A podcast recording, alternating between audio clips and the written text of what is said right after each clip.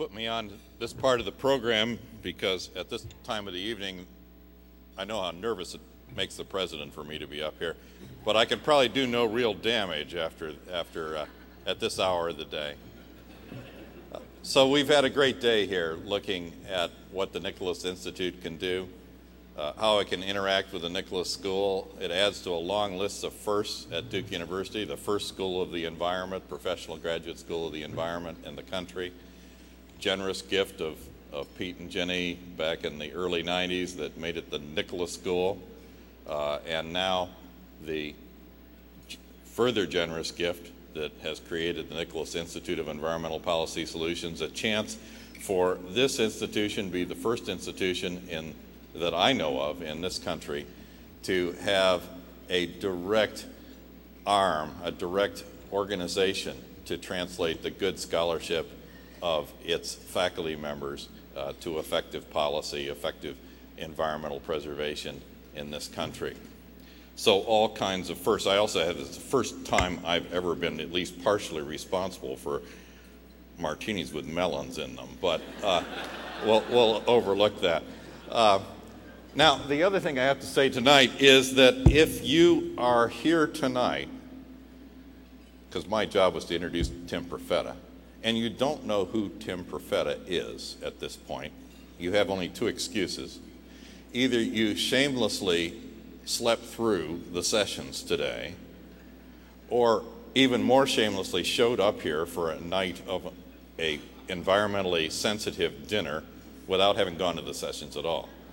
Uh, so, Tim really needs no introduction here. Uh, showed up. I first ran into him in biogeochemistry a number of years ago. Uh, realized that this was an exceptionally bright student out in the classroom.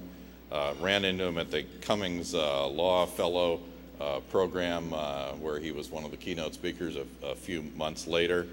Uh, and as you've seen, has had a brilliant career and on Capitol Hill with Senator Lieberman, and an individual who we are proud of as both a law school and Nicholas School graduate and with every expectation of where he will go and where he will lead us in the Nicholas Institute in the years to come.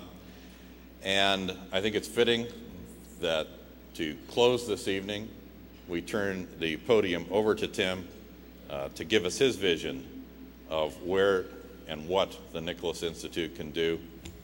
Tim, welcome.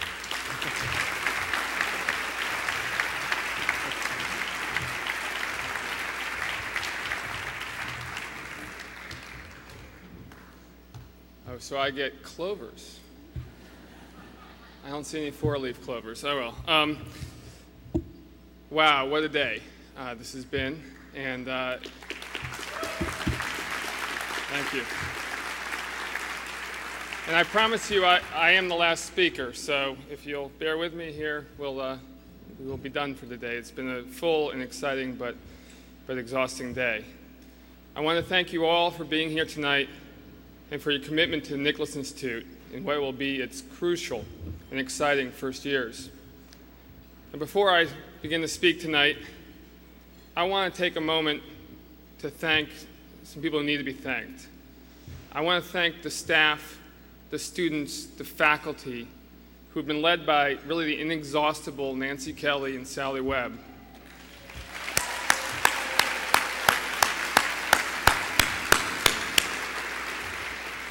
for their efforts to make this summit work.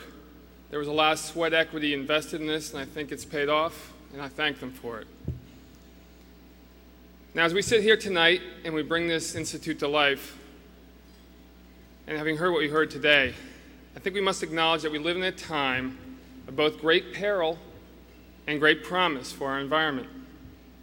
It's a time of great peril because as human development has advanced, the challenges the challenges we faced are more profound and pernicious. But it's a time of great promise because we have a greater understanding of our environment than ever before. We have better technology than ever before, and more power to shape our own fate than ever before. And I think, unlike 20, 30 years ago, more and more Americans are coming to understand the environment is not something we can compartmentalize. It's not something we can enjoy like a museum or a movie and then walk away from. It's not something we can simply revere and then walk away from. And it's not something we can use without consequence. So we've heard here today, I think, the environment is the world we live in and is the choices we make. Every day, I seem to be learning a new lesson from the tragedy of Hurricane Katrina and its aftermath. One lesson I've learned, we probably all have learned, is that the decisions we make have consequences, some intended, some unintended. And I don't just mean the decisions that were made in the heat of crisis. I mean the decisions that were made all along the way. Decisions like do we strengthen this levee? Do we move away from oil dependence at a snail's pace or with all deliberate speed?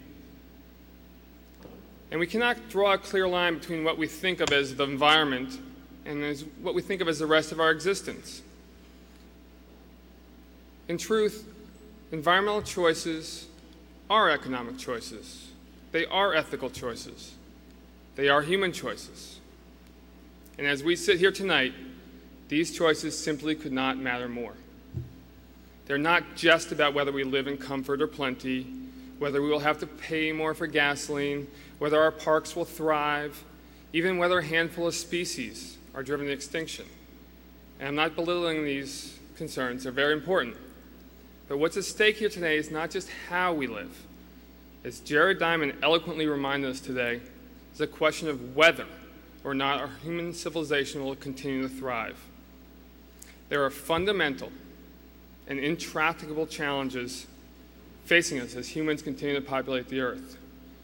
I know my father was depressed in the energy uh, panel because it seemed quite daunting.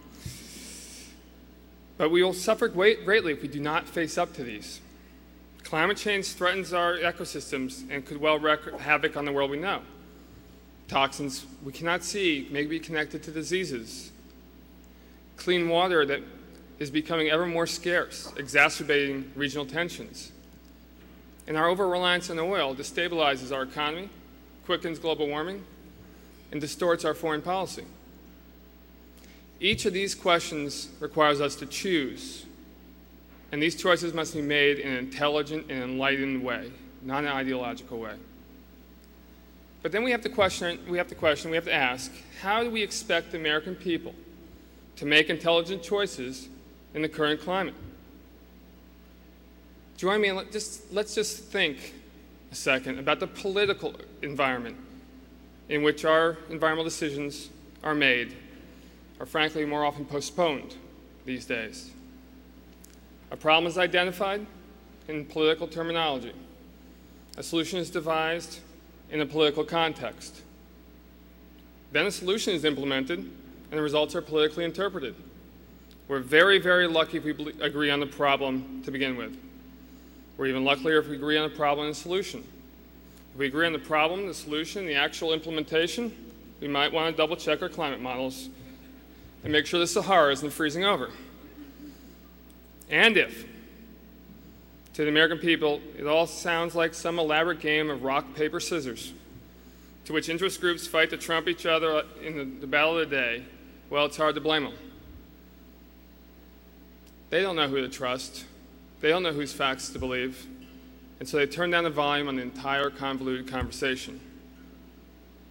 That is why today I applaud the visionary leadership of Pete Nicholas, Jay Nicholas, Dick Brodhead, Peter Lang, and Bill Schlesinger. They understood the, the need to take this knowledge base, this integrity, the credibility of this institution, and put it at the service of society.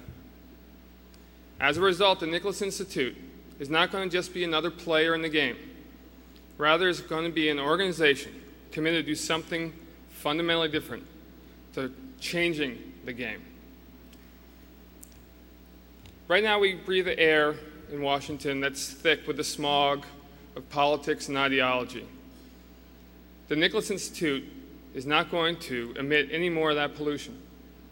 It's going to tackle the challenges facing our oceans, our habitats, our energy, our health, our water supplies with a clarity and candor and credibility Our scholars and researchers will offer real information, real independence, and real integrity.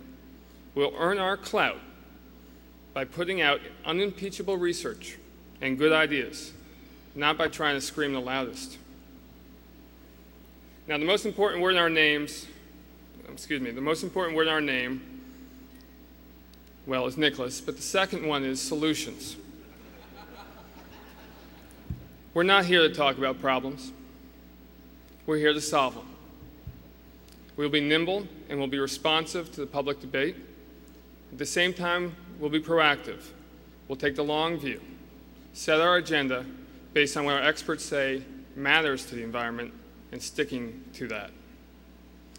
In short, the Nicholas Institute's mission is to become the nation's leading source of effective solutions to our critical environmental problems by providing policymakers in the public and private sectors with unbiased evaluations of policy risks and rewards and innovative practical ideas for meeting the complex challenges. Now, I think you can get a sense of where we're headed by looking at a few of the things we've already done. In July, we convened five editors in chiefs, two Pulitzer Prize winners, in a conference to work on journalistic norms for covering difficult to communicate environmental stories like global warming. With the Aspen Institute, we released a report on the world's water supply and have on the table consensus recommendations for the World Water Forum in March 2006 in Mexico City. Last week, as you've heard and know, we announced the formation of the Climate Change Policy Partnership with Duke Energy, a new industry university collaboration that will develop policies to address the problems of global climate change. And next month, we're hosting a conference intended to advise Congress on the ways to reform the governance of our oceans. This all adds up to a bold but attainable long term ambition. And I must say, I cannot imagine a faculty better equipped to enlighten people, the press, and policymakers and enliven conversations about our environmental future than that of our accomplished faculty and staff of Duke. Thinking about it, I don't know of any institution that strikes you at once as so old but yet so young, as so esteemed and respected but so vibrant, as so established but really as so willing to take real risks we have a faculty known the world over for the rigor of its research, for its creativity, for its fairness, for its fortitude. We've earned this tr- we have earned the trust of this community and this country, and the Nicholas Institute will honor that hard earned reputation every day. Finally, I need to tell you personally how honored, really honored I am to lead this institute and to have the confidence that I've heard here tonight of Duke's leadership and all of you. To me, this is like a coach, and this is quite appropriate where we are sitting. This is like a coach coming to a team that's overflowing with talent. And if Coach K is going to step down, you can let me know. Uh, and I'm eager to get to work with this talent. We are going to make a difference. We're going to make a big difference. We're going to help build a country and a world that's cleaner, healthier, safer, and more responsible. Now, when I wrote that sentence, I thought myself, some of you may think I'm saying that we at Nicholas, Nicholas Institute are going to change the world. It's not exactly right. What I'm saying is that the world is going to inevitably change. It's shifting already, right now, beneath our feet. What we need to do is to make sure that we change along with it. We need to make sure we are fit to survive, to thrive, and lead the world's environment for generations to come. And the Nicholas Institute will do everything in its power to ensure that the nation and the world make smart, smart choices as the world changes. And in doing so, I hope we make clear to all of you that you have made a smart choice by coming here today and offering such vital early support for our work. Now, I'm going to close by quoting a Republic by a president. I don't think it matters which party it was, but this president was a Republican, I want to quote Abraham Lincoln. Abraham Lincoln famously said, I like to see a man proud of the place in which he lives. I like, I like to see a man live, so his place will be proud of him. We will live and work so that not only this great academic institution is proud of us, through this institute, we will live and work so that the earth on which we are blessed to live and stand is proud of us and can someday be just as proud of our children and their children and their children. Thank you very much for coming tonight.